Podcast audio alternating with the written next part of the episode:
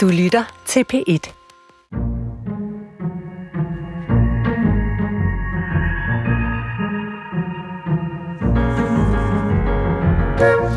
Når tilpas mange mennesker siger, at noget det er helt fantastisk og enestående, så tager jeg min mest skeptiske mine på, for kan det nu også virkelig passe?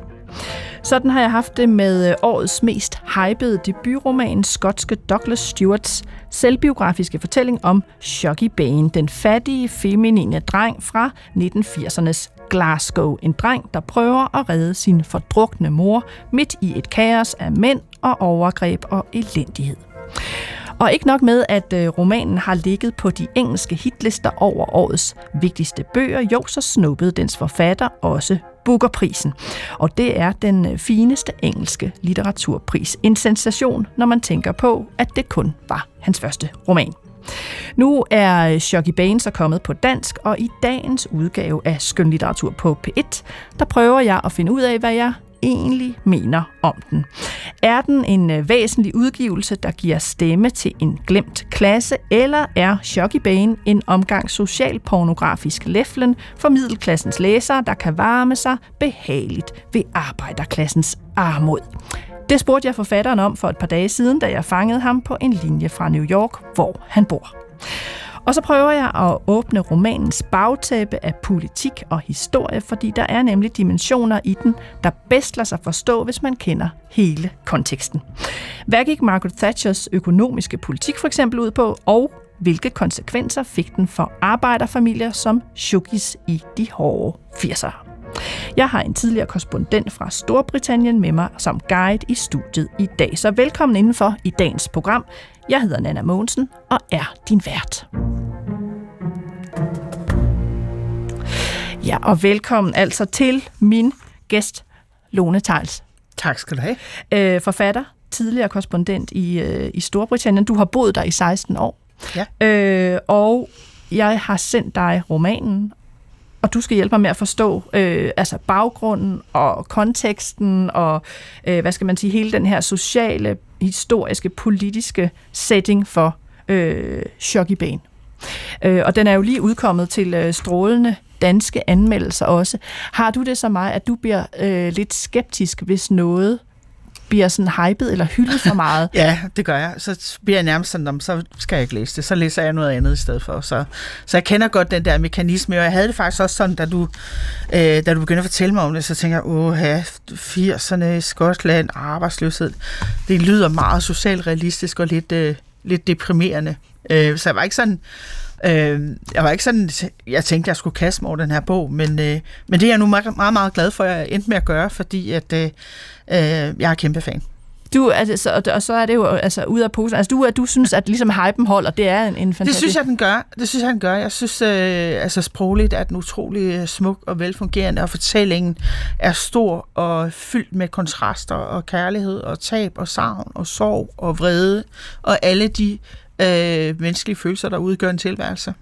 Du har jo sagt til mig, at, at selvom du har boet i England i 16 år, øh, og kend, du kender jo uendelig meget til landets historie og, og, og interne forhold, så er det først med den her roman, at du egentlig har forstået eller fået sat ansigt på, hvad Margaret Thatchers økonomiske politik gjorde ved folk i 80'erne. Ja, Øh, på mange måder. Øh, altså, jeg har jo dækket valget øh, rigtig mange gange, og selvfølgelig også været i Skotland øh, ved øh, forskellige lejligheder, også øh, da der var uafhængighedsstemning, afstemning. Og, der, og der, kan jeg, der kunne jeg simpelthen mærke, når man taler med skotter, øh, især folk, der selvfølgelig har den alder, hvor de stadigvæk kan huske Margaret Thatcher, øh, der kan jeg huske, at jeg blev meget overrasket første gang, jeg forstod, at sådan nærmest sådan 20-30 år efter hun egentlig var øh, ude af Downing Street, så nærede man stadigvæk det her had til hende. Altså, øh, og man bare nag over det, hun havde gjort mod samfund, øh, virkelig øh, på den hårde måde, sådan at man aldrig nogensinde øh, ville overveje bare at stemme konservativt, simpelthen på grund af hende. Fordi den skade, der blev forvoldt dengang, den, den bar man stadigvæk rundt på, og, bare, og bærer jo også stadig rundt øh, for en stor del af, af konsekvenserne stadigvæk. Og vi skal snakke øh, lidt mere om, øh, hvad det, hvad det er for nogle konsekvenser, og hvad politikken gik ud på, og hvad, og hvad er det, der sker øh, i den her roman. Øh, jeg kan fortælle lytterne, at øh, som sagt, det er øh, Douglas Stewarts øh, første roman. Han er født i Glasgow i 76, så, så han er nøjagtig jævnaldrende med mig. Øh, han har aldrig lagt skjul på, at han er vokset op med en mor øh, med et massivt øh, alkoholmisbrug. Han mistede hende som øh, 16-årig. Han har fået en uddannelse fra det, der hedder Royal Academy of Art i London, og så har han boet rigtig mange år i New York og arbejdet som tøjdesigner. Øh, og øh, det kan man også mærke nogle gange, synes jeg, i romanen, fordi der er utrolig, hvad skal man sige, detaljeopmærksomhed omkring øh, karakterernes tøj, særligt moren øh, Agnes øh, der. Øh, og jeg har som sagt også talt med øh, forfatteren, og øh, romanen foregår i 80'ernes øh, Skotland i Glasgow. Shocky Bane er hovedperson. Han hedder egentlig Hugh, øh, men bliver aldrig kaldt andet end Shocky. Han har to ældre søskende, de stikker hurtigt af øh, fra hjemmet, og så har han moren, som hedder Agnes, og hun har utrolig meget uheld i øh, kærlighed. Hun bliver øh, blandt andet snydt og forladt af Shockys far, der hedder Shock. Øh, hun drikker tæt, hun kan ikke tage sig af børnene, og de bor i det her fuldstændig slitte øh, boligkvarter, og de lever af øh, velfærdsydelser. Vi skal høre et stykke af romanen lige om lidt. Men øh, lad os også høre et klip med forfatteren Douglas Stewart, fordi jeg spurgte ham, da jeg talte med ham, hvordan var det for dig at vokse op i 80'ernes øh, Skotland i Glasgow? You know, Glasgow was a really wonderful place to grow up. It was always an incredibly proud and vibrant city. But in the 1980s, it went through an, a really hard time uh, when, under the Thatcher government, unemployment went to about 26% and really affected the working class who lived in the city. Uh, that made it incredibly difficult for good families to survive and to get by. Ja, jeg oversætter øh, lige lidt her. Altså, øh, Øh, forfatteren siger, at det var egentlig dejligt nok at vokse op i Glasgow, det var en levende og stolt by, men så kommer der det her skifte i 80'erne under Thatcher. Hun, hun sidder som bekendt fra 79 til 90 som øh, premierminister. Øh, og der stiger arbejdsløsheden til 26 procent, og det, fortæller Dr. Stewart, påvirker særligt arbejderklassen i byen. Det bliver simpelthen svært for dem at få øh, tingene til at løbe rundt økonomisk.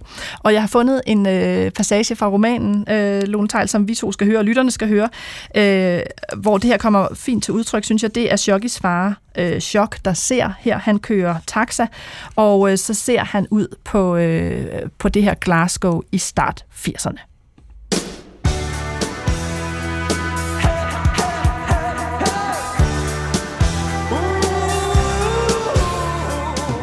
Chok trykkede på speederen. Byen var under forandring. Han kunne se det i folks ansigter. Glasgow var ved at miste sin eksistensberettigelse, og han så det hele tydeligt ud gennem ruden. Han kunne mærke det på indtjeningen. Thatcher ville ikke længere have ærlige arbejdere. Hendes fremtid var teknologi og kernekraft og private sygeforsikringer. Industriens dage var forbi, og skeletterne af Clyde-skibsværftet og Springburns lokomotivfabrik lå rundt om i byen som rådnende dinosaurer. Hele boligområder med unge mænd, der var blevet lovet at kunne gå i deres fædres fodspor, stod nu uden fremtid. Mænd mistede selve deres mandighed. Chok havde set det tynde ud i arbejderklassens fattige kvarterer. Middelklassens embedsmænd og byplanlæggere havde set lyset og omgivet byen med nye forsteder og billige boligbyggerier. Alle byens dårligdomme ville fordufte, mente man, hvis blot folk fik en plet græs og lidt udsigt til himlen. Damen sad stiv og stille på bagsædet.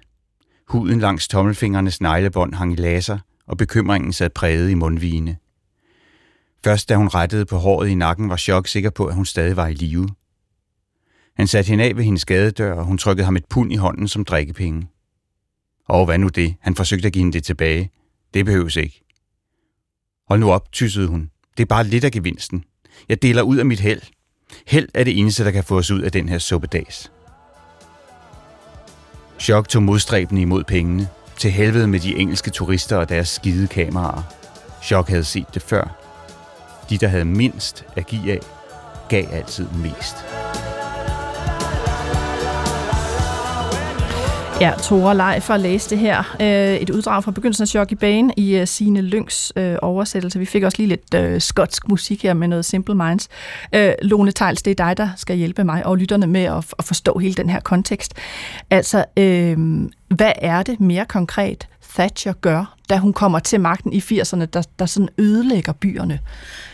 Jamen, hun overtager jo efter en øh, Labour-regering, og på det her tidspunkt, så går det altså øh, ikke særlig godt øh, med den britiske økonomi. Der er masser af strækker, der er utilfredshed, der er sådan noget, der hedder winter of discontent, hvor øh, masser af arbejder og strækker, og inflationen er gået øh, næsten amok, altså den er, den er ude af kontrol. Og så hun kommer ind, og så kommer der et fuldstændig voldsomt paradigmeskifte. Altså sådan helt systemskifteragtigt, så går hun over til en, en langt mere monetær politik, kan man sige, hvor hun siger, at der skal simpelthen ikke være, øh, vi skal have inflationen ned, så der skal ikke være så mange penge i omløb. Helt konkret, så betyder det så, at hun øh, jo først og fremmest trækker masser af penge væk fra investeringer i det offentlige, øh, og hun øh, satser på London City som, som der, hvor der skal genereres penge til Storbritannien. Øh, og det betyder også, at hun går i gang sådan øh, hen ad vejen med en privatiseringsproces, og har øh, lidt et princip, der hedder lad falde, hvad ikke kan stå i det frie kapitalistiske samfund.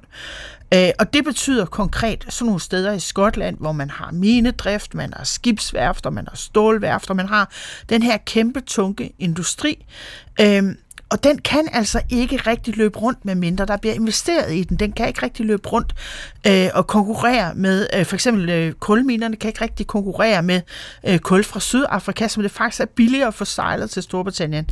Øh, og, og længere hen ad vejen, så kan man sige, så kommer der jo, øh, og det bliver ikke rigtig nævnt i bogen, men der kommer jo den her kulminestrække, som jo bliver meget definerende for 80'erne i Storbritannien, øh, og jo også for Thatchers øh, regeringsperiode.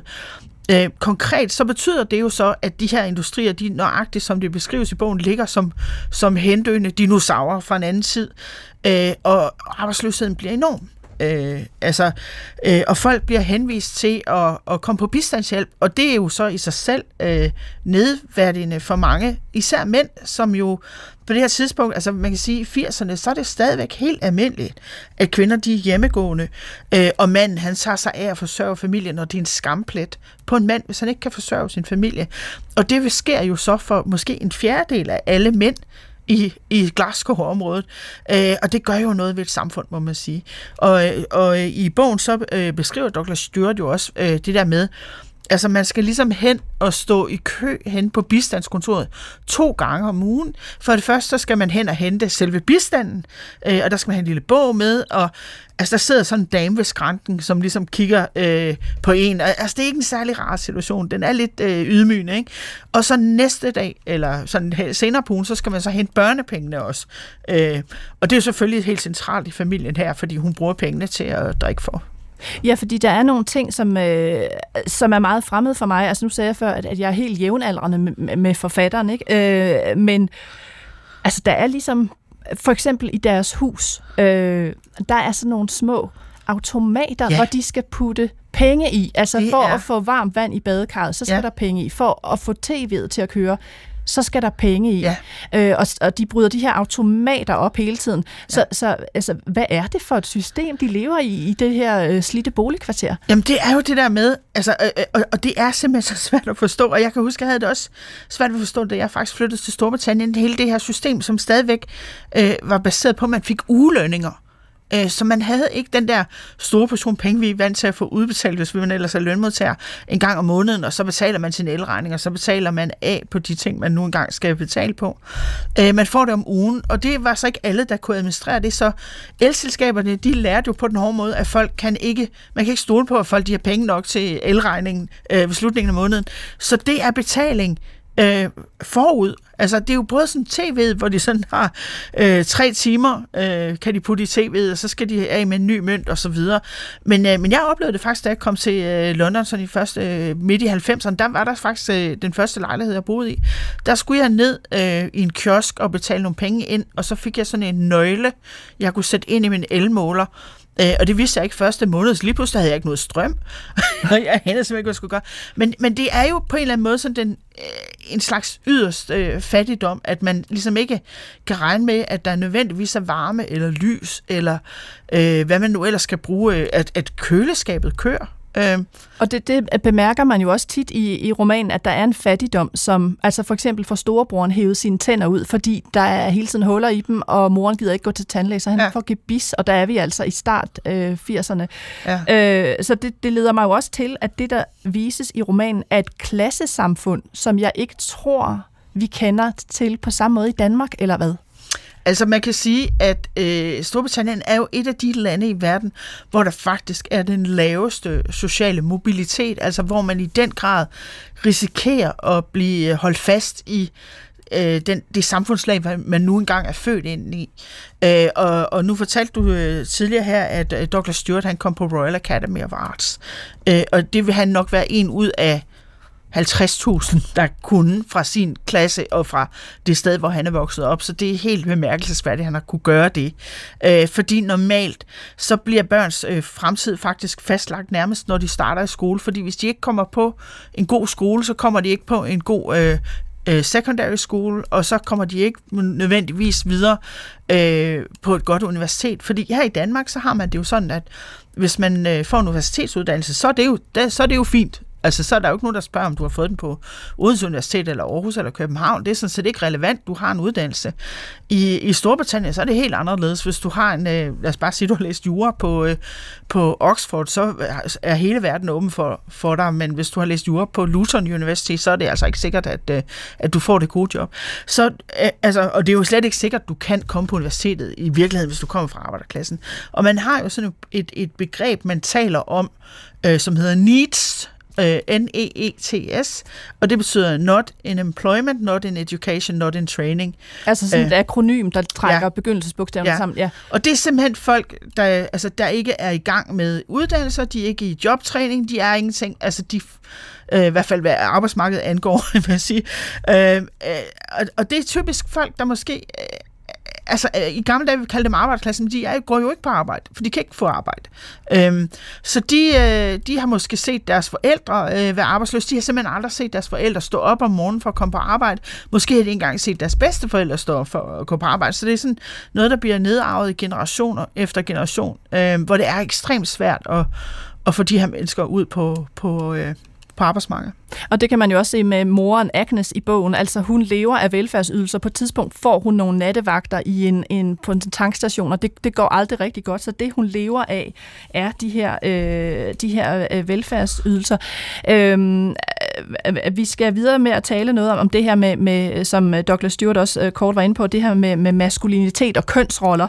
Øh, men jeg kunne godt tænke mig at vide inden, det, det virker som om, at Skotland lidt på det her tidspunkt, og måske stadigvæk, det ved jeg ikke, er, altså, øh, øh, har sådan karakter af Storbritanniens baggård på en eller anden måde. Ikke? Altså, øh, Chok sidder også og forbander øh, englænderne, når han kører i sin taxa. Ikke? Jo, altså, det, øh, altså jeg tror, det er, sådan, det, det er sådan et tema, der faktisk stadigvæk eksisterer i Storbritannien, forstået på den måde, at at skotterne sidder ofte med følelsen af, at der er det her parlament nede i London, som vedtager alle mulige ting, som angår skotterne, men de tager ikke skotterne ordentligt med på råd. Altså, de føler ofte, at øh, der bliver trukket noget øh, ned over hovedet på dem, som de ikke ønsker. Og øh, skotterne er meget nationalt stolte, altså, og føler sig som skotske måske mere, end de føler sig som øh, britiske.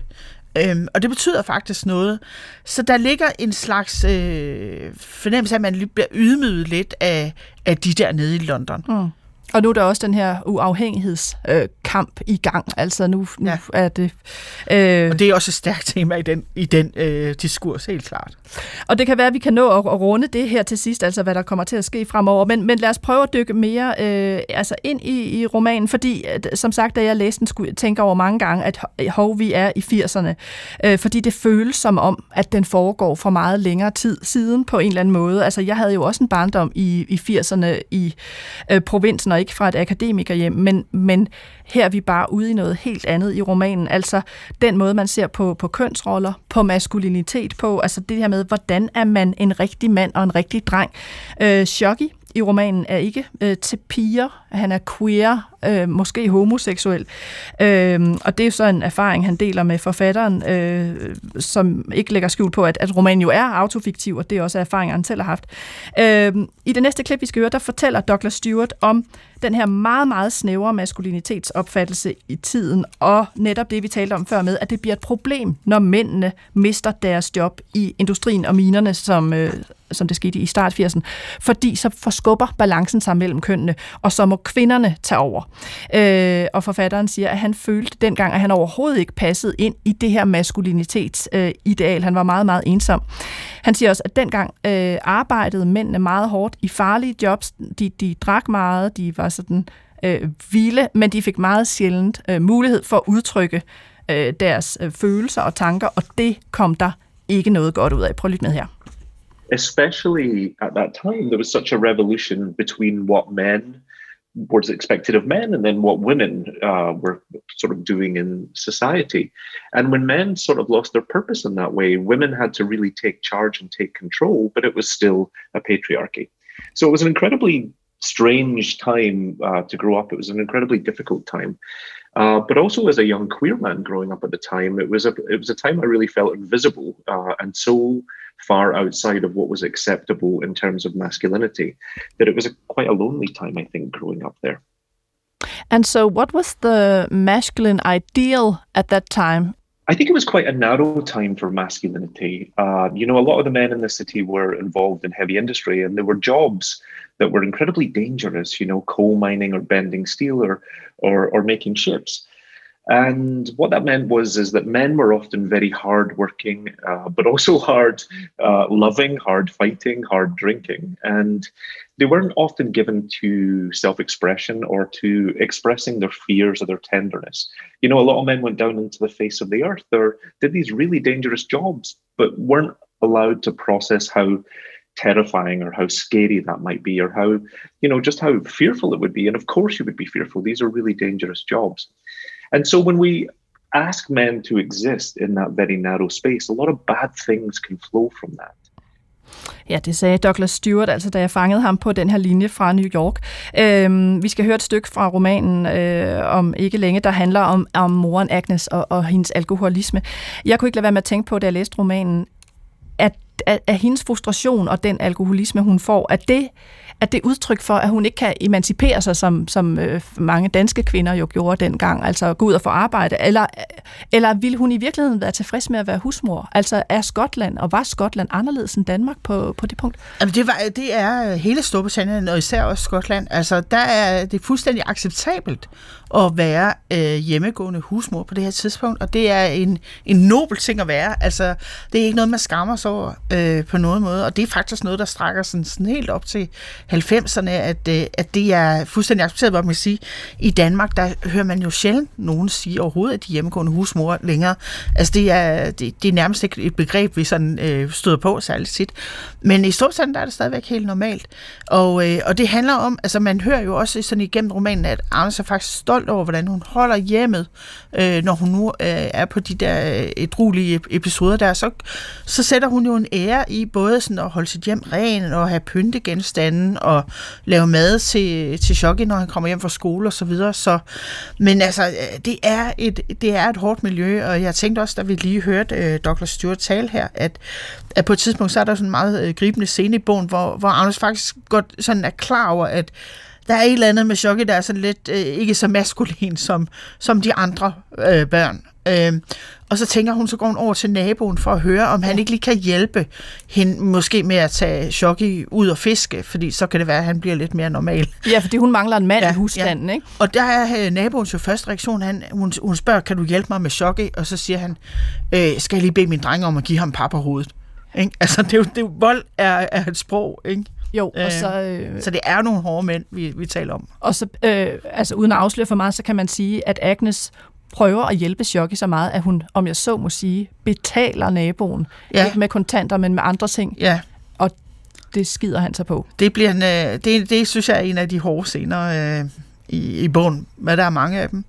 Da, så der, altså, øh, ja, den er øh, øh, hård på mange måder, og, og, og, og nogle gange er jeg i tvivl om, om den går for langt. Altså, hvordan havde du det selv, da du læste den? Altså, bliver, bliver elendighederne for meget på et tidspunkt? Altså, jeg synes, det er en hård bog at læse, men man fornemmer også, at den er meget ærlig, og den er også kærlig, synes jeg. Øh, altså, det er jo ikke sådan, at øh, man, man øh, lukker bogen og tænker, at Agnes var en forfærdelig mor. Øh, fordi så entydigt er det slet ikke. Den er meget nuanceret, og man, man tænker, hun er jo på en måde også offer for de her ulykkelige omstændigheder. Hun prøver det, hun kan.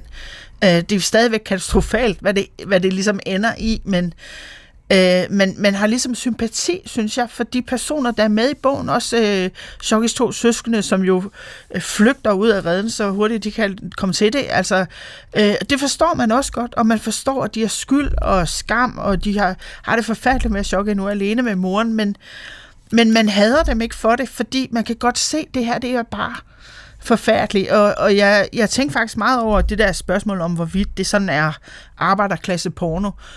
Øhm, det synes jeg egentlig ikke, det er, fordi jeg synes faktisk, det er en almen øh, menneskelig fortælling, øh, som et eller andet sted også kunne have foregået i et overklasse hjem. Nu er det så bare ikke et overklasse hjem på nogen måde.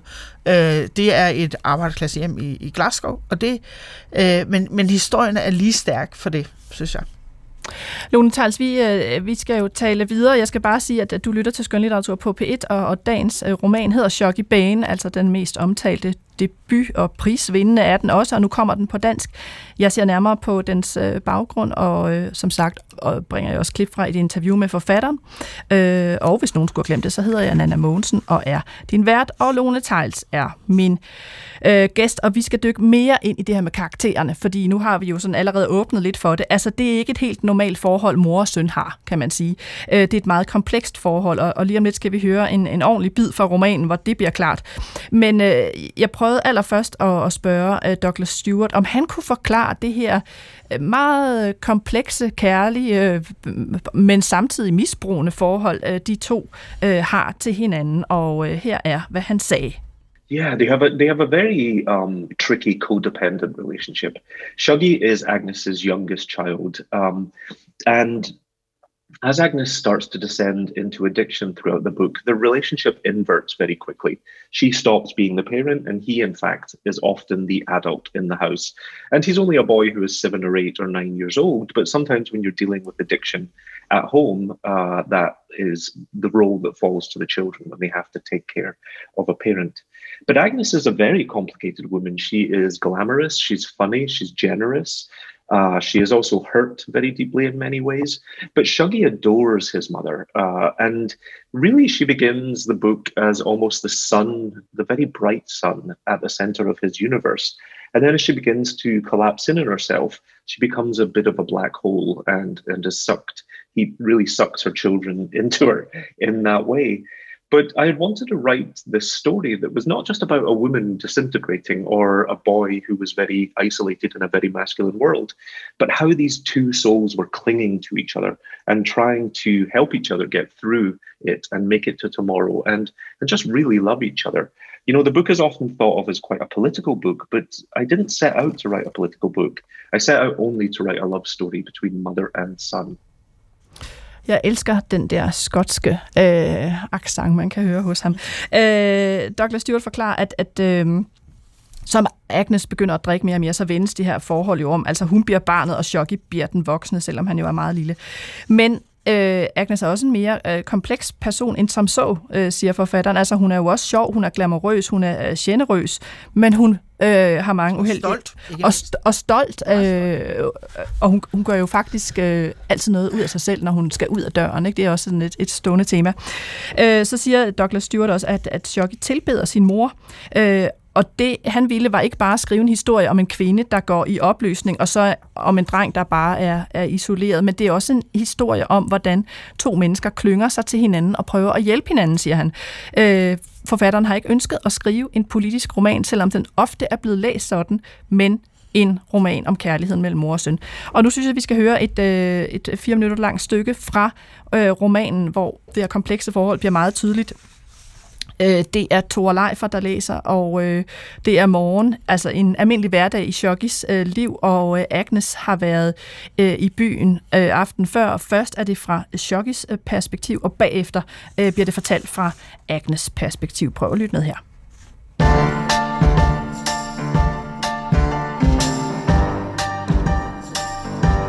Hendes krop hang ud over sengekanten, og den sære vinkel fortalte Shoggy, at den havde snået rundt med hende hele natten som en fyrværkerisol. Han drejede hendes hoved til siden, så hun ikke ville blive kvalt i sit opkast.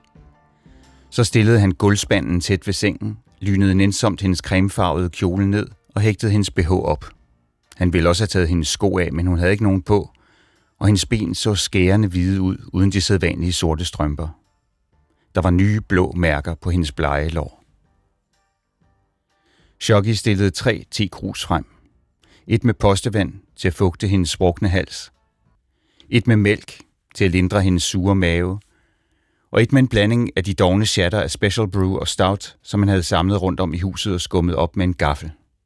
Han vidste, at det var det, hun ville række ud efter først, det, der ville stanse hungeren i hendes krop.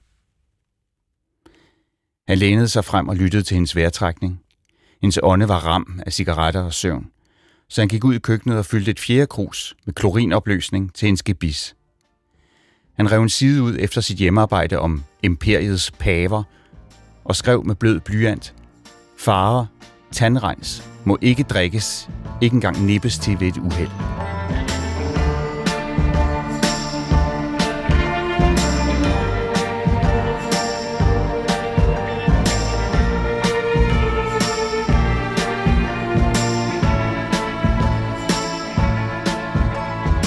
Hendes søn måtte være gået i skole. Hun vidste, at han havde stået der, så agtpågivende som et fanget spøgelse, men da hun åbnede øjnene, var han borte. Hun løftede sig op og sidde på kanten af sengen med vandspanden mellem knæene og forsøgte at stille den puls, der bankede i hendes svedige ansigt. Kvalmen steg i halsen, og hun bøjede sig over spanden med ryggen skudt i vejret som en gylpende kat. Hun trak prøvende i en tråd af hukommelsen og gav sig til forsigtigt at kigge de billeder igennem, hendes sind havde knyttet til den – hun så stolen, uret og det tomme hus. Hun så sig selv gå fra køkkenet til stuen og tilbage til køkkenet, og derpå sig selv på knæ i færd med at skrabe støv af panelet med en negl. Hun så uret igen, og så blev der tændt lys i kvarteret, gardinerne blev trukket for, og drengen var hjemme fra skole. Efter det baskede hendes hukommelse som vasketøj på en tørresnor. Der var telefonen og en taxi, der var bingo og en plads alene. Der var øl og øl og ingen gevinst og øl og ingen gevinst. Og damen ved siden af, der spurgte, om der var noget i vejen. Og Agnes, der spurgte, om hun havde børn. Og damen, der sagde nej og vendte sig væk. Der var en taxi hjem, ikke med chok, og den stoppede ved den lukkede mines sorte munding. Hun kunne næsten se chaufførens ansigt, og i næste øjeblik skreg hun og kvalte i hans aftershave, og så var der kun panik brækket steg i halsen. Det fossede ud i en voldsom udmarvende strøm. Der var opspyt på hendes hånd, på siden af sengen og på den sorte lædertaske på gulvet. Med den klæbrige hånd holdt ud fra sengekanten, sank hun tilbage på puden og hæv gispende efter vejret, som om hun var ved at drukne. Frygtsomt og forsigtigt skød hun den tørre hånd hen over sengetøjet og ned mellem benene. Hun trykkede let ned og mærkede den nye smerte der. Så kastede hun op igen.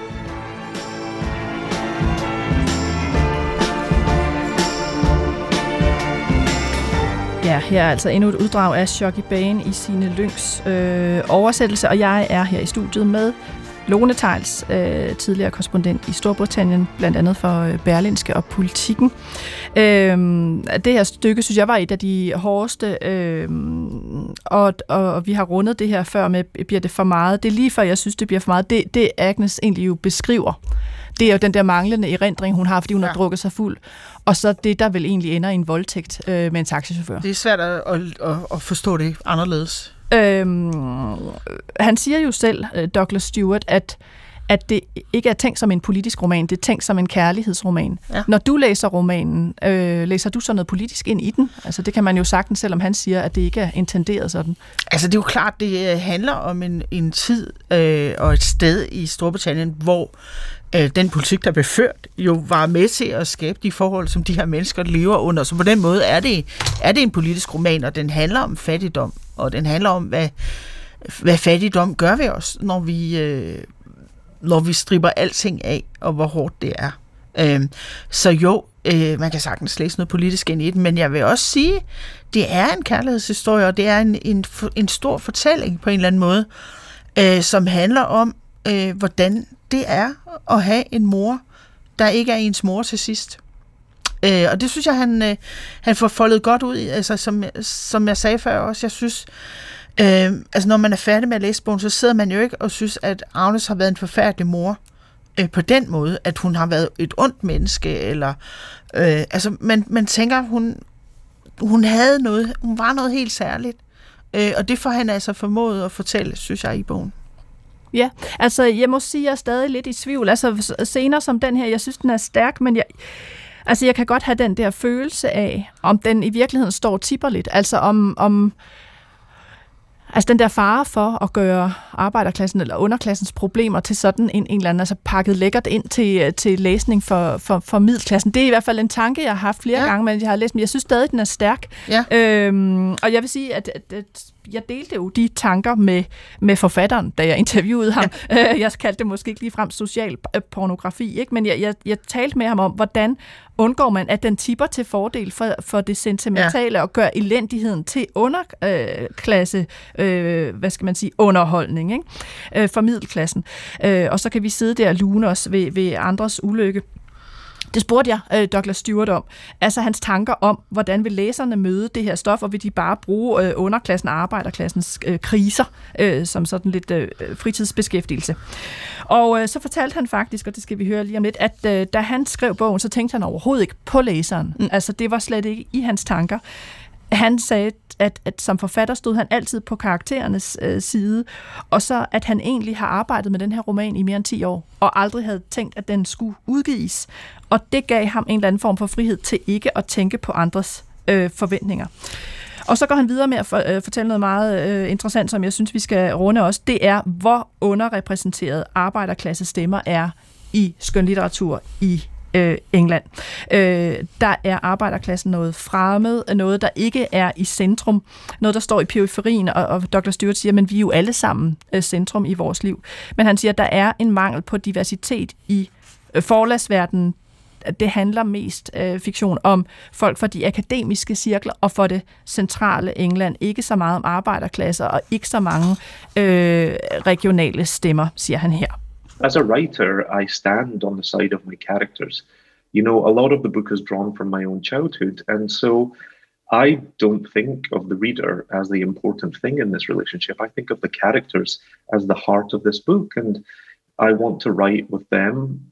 I want to stand with them. I want to write their experience with as much uh, honesty and clarity as I can manage.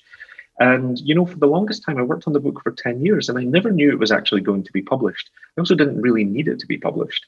And so that allowed me just to tell the story with them at the heart of it without ever concerning myself about other people's expectations. And I think that notion that uh, I think it's a little bit of a depressing notion when you think about how underrepresented working class voices are in fiction and fiction being something that is consumed by the middle class.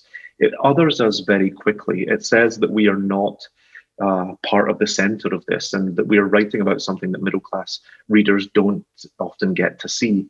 And I find that really, um, actually, I find that a little bit heartbreaking because the truth is, is we're all the center of our own lives. And things like that just show that there's a lack of diversity in publishing, that it is an overwhelmingly middle class industry that looks mostly at these large cities uh, and doesn't necessarily concern itself with regional voices or with working class lives or with people who are outside of you know English and academia and these other these other uh, paths to being published. Lundtals, altså kan det også være en af grundene til romanens succes, at, øh, at der ikke er mange arbejderstemmer øh, i, øh, i engelsk litteratur? Altså at det har været... Øh, det tror jeg helt bestemt. Altså jeg tror, det er, øh, det er noget, vi ikke har hørt før. I hvert fald ikke så close-up. Det har været sådan lidt øh, på på afstand, vi måske har betragtet det. Og det her, det er jo en følt historie på mange måder. Og jeg vil også lige sige, altså, øh, til, til det der spørgsmål om, hvorvidt den bliver for politisk, så vil jeg faktisk sige, jeg, jeg, vil, jeg vil næsten rose romanen, fordi den ikke øh, bliver så politisk, øh, fordi det kunne den nemt være blevet. Altså, jeg tror faktisk ikke, jeg har stødt på en eneste gang, hvor Thatcher for eksempel bliver nævnt i, øh, i den her roman, på trods af, at hun jo ligesom Altså, er... Chok nævner hende jo lige der ja. med taxaturen, ikke? Men jo. det er, det er vist den eneste gang. Ja, altså det er, ikke, det er ikke noget, der fylder noget. Der er ikke nogen politisk diskurs i den her roman. Øh, der er heller ikke nogen, der... Altså, det, det kunne man nemt, altså han kunne nemt have nævnt øh, minestrækkerne for eksempel, som jo også fyldte rigtig meget, øh, og også må have været på nyhederne, og, og fyldt rigtig meget. De bor jo i en øh, i, i noget, der hedder Pithead, som jo er en, en lille øh, sådan en klave, der er lavet faktisk af gamle mineboliger, af folk, der arbejder i den her mine, der nu er lukket, hvorfra de er hen og stjæle og sådan noget. Så han, han nævner jo sagt ikke særlig meget af den her politiske kontekst. Det, den ligger bare sådan under øh, og den kunne han godt have trukket frem, hvis det var det, der var hans ærne, øh, og været meget mere pædagogisk og sådan noget. Men det er rigtigt, altså hans pointe er sådan set rigtigt nok, at vi hører fra middelklassen, vi hører fra overklassen. Altså, øh, man kan sige, hvis man skal drage en parallel, så måske Charles Dickens, ikke, som jo også beskrev øh, det underste lag af samfundet, øh, hvor folk var fuldstændig chokeret over at høre, hvordan de faktisk øh, levede. Og det, altså, der var han jo også kan man sige, på, på de nedtrådte side, Charles Dickens, men, men dog fra en position, hvor han jo boede i London og havde det godt og havde et fint stort hus osv. Øh, og det her, det, altså, det er jo tragedien, kan man sige, også af det britiske uddannelsessystem, hvordan det fungerer. Netop som vi talte om før, at, at, at, at, at han er, Douglas Stewart, han er en af de få, der måske kommer igennem nåløjet og får sproget til at kunne løfte den her historie, fordi udover at være en gribende historie, så er den jo også utrolig velskrevet virkelig velskrevet, vil jeg sige. Øh, Man mærker, og, at han er visuelt orienteret, ja. altså i sit uh, tøjdesignerarbejde, når han skriver om, om karakteren. Ikke? Og jeg har faktisk også lyttet lidt ind på den, øh, den originale øh, lydbog, også for lige at høre det på skotsk noget af det, øh, udover at læst bogen. Øh, og, og, og, og der løfter den sig også øh, ind i, i den der kontekst. Og der vil jeg sige, øh, jeg, jeg tror simpelthen også, at, at øh, altså, hvis der kommer en stemme som den her, så tror jeg ikke, der er øh, nogen forlægger, der, der vil sige nej. Og så siger jeg så det, øh, velvidende, at der var jo rigtig mange forlæggere, der sagde nej øh, til Dr. Stewart, og det håber jeg, at de har lært af, akkurat som dem, der sagde nej til J.K. Rowling i sin tid, at øh, måske skal man være lidt mere lydhør over for de her stemmer. Men jeg kan ikke lade være at tænke på, øh, om det er en forskel i forhold til Danmark, fordi øh, altså bare øh, i næste uge skal jeg have besøg af Michael Josefsen, øh, som har skrevet en, en roman om hjemløse, ikke? og der er jo masser af, af sådan øh, underklasseskildringer i dansk litteratur, ikke? men hvis man regner op, nu har jeg tjekket lister igennem på, hvad, hvad øh, øh, var stort i engelsk litteratur øh, her i 2020, altså lige, øh, det blev opgjort her sidste år, øh, så er det jo sådan noget, øh, øh Edward St. Auburn, altså ham vi kender fra ja. Melrose-romanerne, ikke? det er jo ja. overklasse dekadence. Ja. Øh, Hilary Mansells øh, tredje bind er det, der hedder Wolf Hall-trilogien, ja. altså om Thomas... Som er fremragende, jo. Ja, den er også god, men, men altså, der er vi i Tudor-tiden, og ja. Thomas Cromwell og de her magtspil, ikke? Øh, så man kan måske godt spørge, hvor er øh, litteraturens øh, Ken Loach, altså den filminstruktør, der, der, der virkelig skildrer. Ikke? Jo. Øh, og det er måske det, Douglas Stewart er i virkeligheden. Men altså, lad lur mig, om ikke nu, altså, øh, øh, hvad skal man sige, forlægger, de er jo også smarte nok til at finde ud af, at okay, den her bog, den har virkelig slået an. Lad os prøve at lede efter noget lignende. Det ser vi jo hele tiden, at hvis der hvis der ligesom er noget, nogen, der tør satse på noget, og det så ender med at blive en succes, jamen så kommer der flere ting i den år. Altså sådan et meget godt eksempel har vi jo med øh, Knavsgaard, der havde lavet den her selvbiografiske roman, og, og nu er, øh, jeg vil ikke sige, markedet er oversvømmet, men der er i hvert fald oh, mange, oh, der er meget der er mange i den genre nu, fordi at forlægger har fundet ud af, at det kan godt sælge. Øh, og det kan vi jo håbe, at det, der kommer den her effekt øh, øh, ud af Sugar vi skal øh, høre en, en sidste passage for, for bogen, og det er igen, så synes jeg, øh, altså også for lytterne kan, kan danne sig et indtryk, altså øh, bliver det for meget, eller kan, kan det holde, eller øh, øh bliver det for sentimentalt midt i elendigheden, eller hvad, hvad, hvad tænker I, og hvad tænker du? Øh, det er jo igen kærligheden mellem mor og søn, og den er bærende i romanen, og måske er Agnes, som vi har snakket om, den eneste, der har forstået øh, søndens øh, karakter, og hun prøver at hjælpe ham så godt hun kan. Øh, vi skal høre et stykke fra bogens sidste del, øh, hvor Shoggy har stået for sig selv og danset til noget Michael Jackson henne ved vinduet, der hvor de bor, ikke? og de vogter jo alle sammen på hinanden. Så nabobørnene har selvfølgelig stået og, og set det og, og mobber ham, øh, og nu øh, og de griner af ham, og så er han jo stoppet, fordi han, han nærmest får sådan helt angst.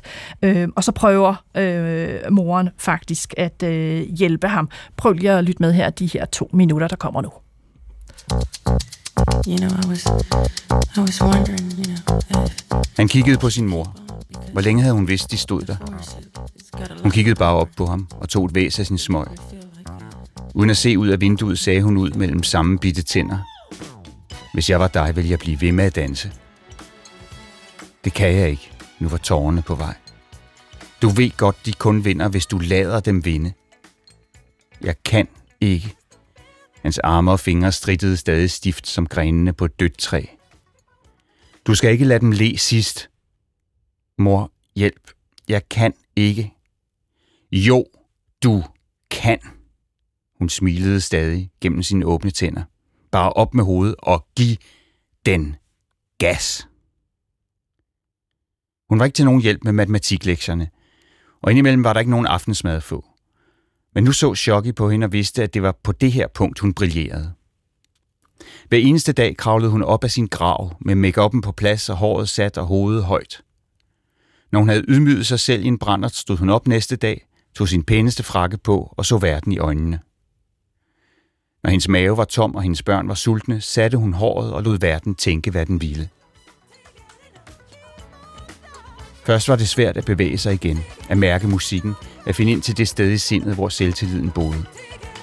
De passede ikke sammen, de trippende fødder og de fægtende arme, men så tog det hele fart, som et bumletog, der sætter sig i bevægelse, og snart var han i fuld gang igen. Han forsøgte at holde igen med de store, svulstige bevægelser, de rystende hofter og fejende arme. Men han havde dem i sig, og opdagede, mens de væltede frem, at han slet ikke kunne stanse dem.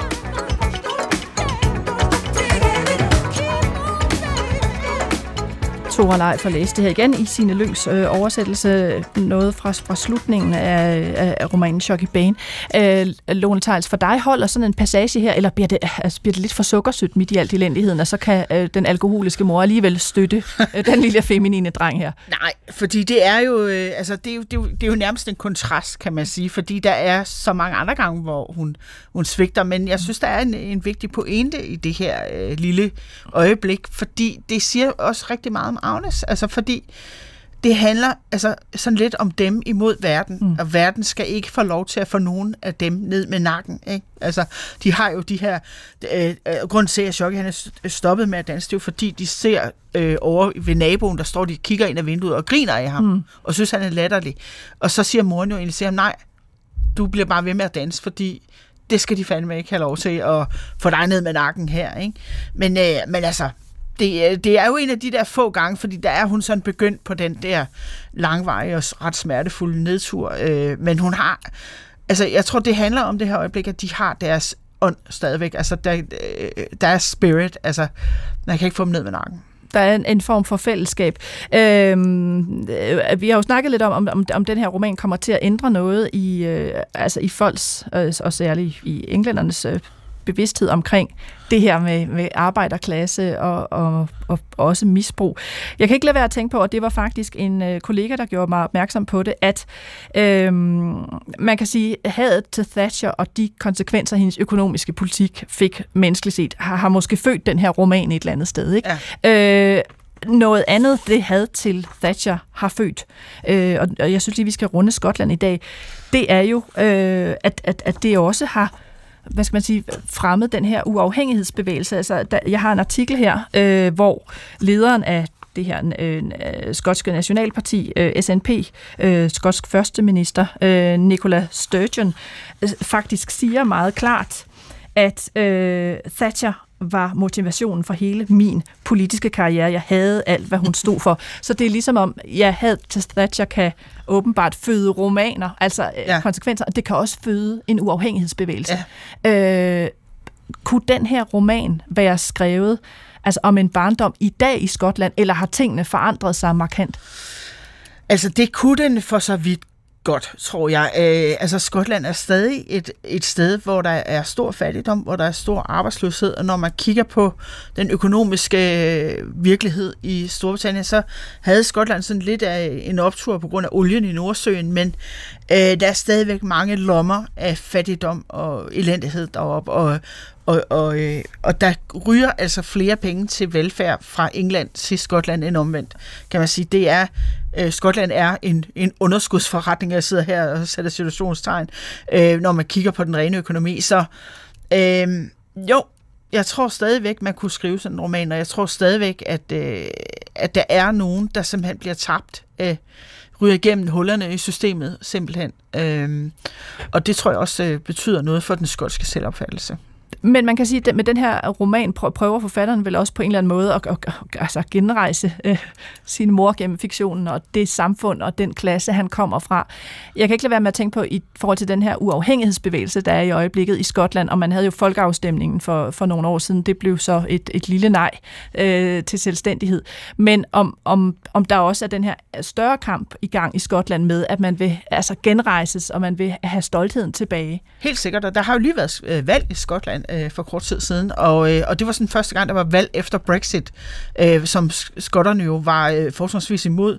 Når man kigger på øh, fordelingen af stemmer, så, øh, så var 60 procent af skotterne altså for at blive i EU. Så Øh, SNP, Nicola Sturgeon, som vi hørte før, Scottish National Party, hun, hun slår jo virkelig på, at øh, skotterne er blevet trukket ud mod deres vilje, og med den begrundelse, så ønsker hun en øh, ny folkeafstemning, uh, og det har de indtil videre sagt nej til i London, uh, nede hos Boris Johnson. Uh, men, men det er klart, det bliver også noget brændstof for skotterne, at de vil have deres stolthed tilbage, de vil have deres uafhængighed, uh, så de ikke bliver uh, tvunget til at, at, at følge med i en beslutning, som egentlig de føler, der er truffet i England. Men man kan sige, at Douglas Stewart, han har jo så bosat sig i, øh, i New York øh, med sin mand, så vidt jeg ved, og, og har haft den her karriere indtil nu med succesfuld som tøjdesigner, og kan så skrive den roman, hvor han udefra kaster blikket tilbage på, på fortidens Skotland. Øh, hvordan tror du, det kommer til at gå med Skotland? Altså, hvad, hvad, hvad, hvad sker der internt fremover, tror du, og, og, og kommer der en løsrivelse? Øh, det er i hvert fald noget, der kommer til at være på dagsordenen i mange år endnu, tror jeg. Øh, altså lige nu, så går man jo sådan lidt i kamp med... Altså, øh, den fløj, kan man sige, SNP og de grønne, som ønskede uafhængighed, de sidder nu med et flertal i det skotske parlament. Så det er klart, de vil gå i gang med at presse øh, på i Storbritannien at sige, øh, det er vores demokratiske ret at få den her folkeafstemning, fordi der er faktisk mere eller mindre givet tilsavn i og med, at folk har stemt på os ved det skotske valg. Øh, så kan man sige, så bliver der nok noget forsinkelse på hele den her proces på grund af corona, øh, som jo har, har ligesom sænket alt muligt øh, alle steder. Øh, men, men den her diskussion vil komme til at foregå øh, i lang tid, og i den i den diskussion, så vil der selvfølgelig også være masser af at snakke om, øh, hvad er den skotske selvopfattelse, hvad er skotsk historie, har vi råd til at stå alene som nation, fordi der er jo også øh, skotter, som er bevidste om det her med øh, alle de her overførselsindkomster, fordi øh, Skotland er jo en nation, som engang var øh, Øh, et stolt, øh, en stolt øh, industri, øh, industrialiseret øh, en nation med de her store tunge industrier, altså stålværkerne, kulminerne, skibsværfterne og det der. Og de er jo ikke åbnet. Altså, de, de, de er, alt det der, det ligger jo andre steder nu på grund af globalisering. Og så har man sådan det der nordsøolie, men det er ikke sådan helt øh, fantastisk øh, indtægt lige i øjeblikket i hvert fald. Øh, og det er jo noget, man ved, vi er ved at fase ud. Øh, så Skotland skal jo også ligesom genopfinde sig selv som en ny nation, og det kan selvfølgelig blive svært, øh, så længe man er ude af EU, og man ikke har det adgang til det der marked. Så der, der vil komme alle mulige øh, ting op, altså økonomi, historie, selvopfattelse, øh, nationalisme, hvor er den henne? Øh, har man det her skæbnesfællesskab med, med England og Wales? så vi kommer til at høre mere til det her over de kommende år, tror jeg. Og, og helt kort her til sidst, Lone Tejls, altså man kan se, at det, det der, øh, hvad jeg kunne kalde øh, traumet Thatcher, øh, føder jo en eller anden bog, ikke? Øh, øh, men det vil heller ikke lægt i Skotland endnu? Nej, altså de konservative gik lidt frem med det her valg, øh, og det tror jeg sådan er Boris Johnson-effekten måske, men, øh, og, og, og plus selvfølgelig også de konservative i Skotland. Øh, men, øh, og, og nu er der ved at komme en generation, som ikke husker Thatcher, som har fået stemmeret, ikke? Øh, så det kan være, at vi kommer til at se lidt ændring her over, øh, over tid, men øh, står virkelig, virkelig stærkt i Skotland lige nu.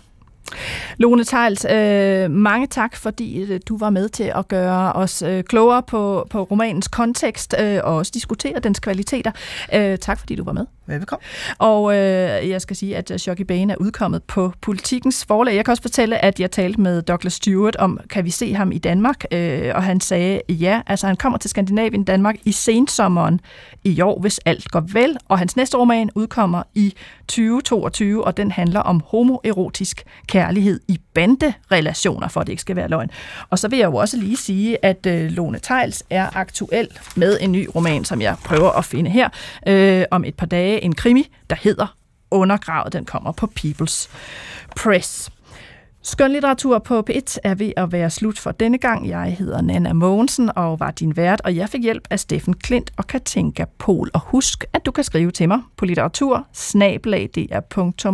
litteratur dr.dk. I næste uge skal det som sagt handle om hjemløshed, og Michael Josefsen er gæst. Og Lone Tejls, du har fået lov til at ønske det sidste nummer, vi slutter af med. Hvad skal vi høre? Vi skal høre The Clash med Should I Stay or Should I Go, fordi den er rå, den passer til øh, Glasgow på det her tidspunkt også, og, og så passer den jo til det spørgsmål, øh, Skotland skal stille sig selv her de kommende år. Jeg sætter den på. Vi, øh, vi høres ved.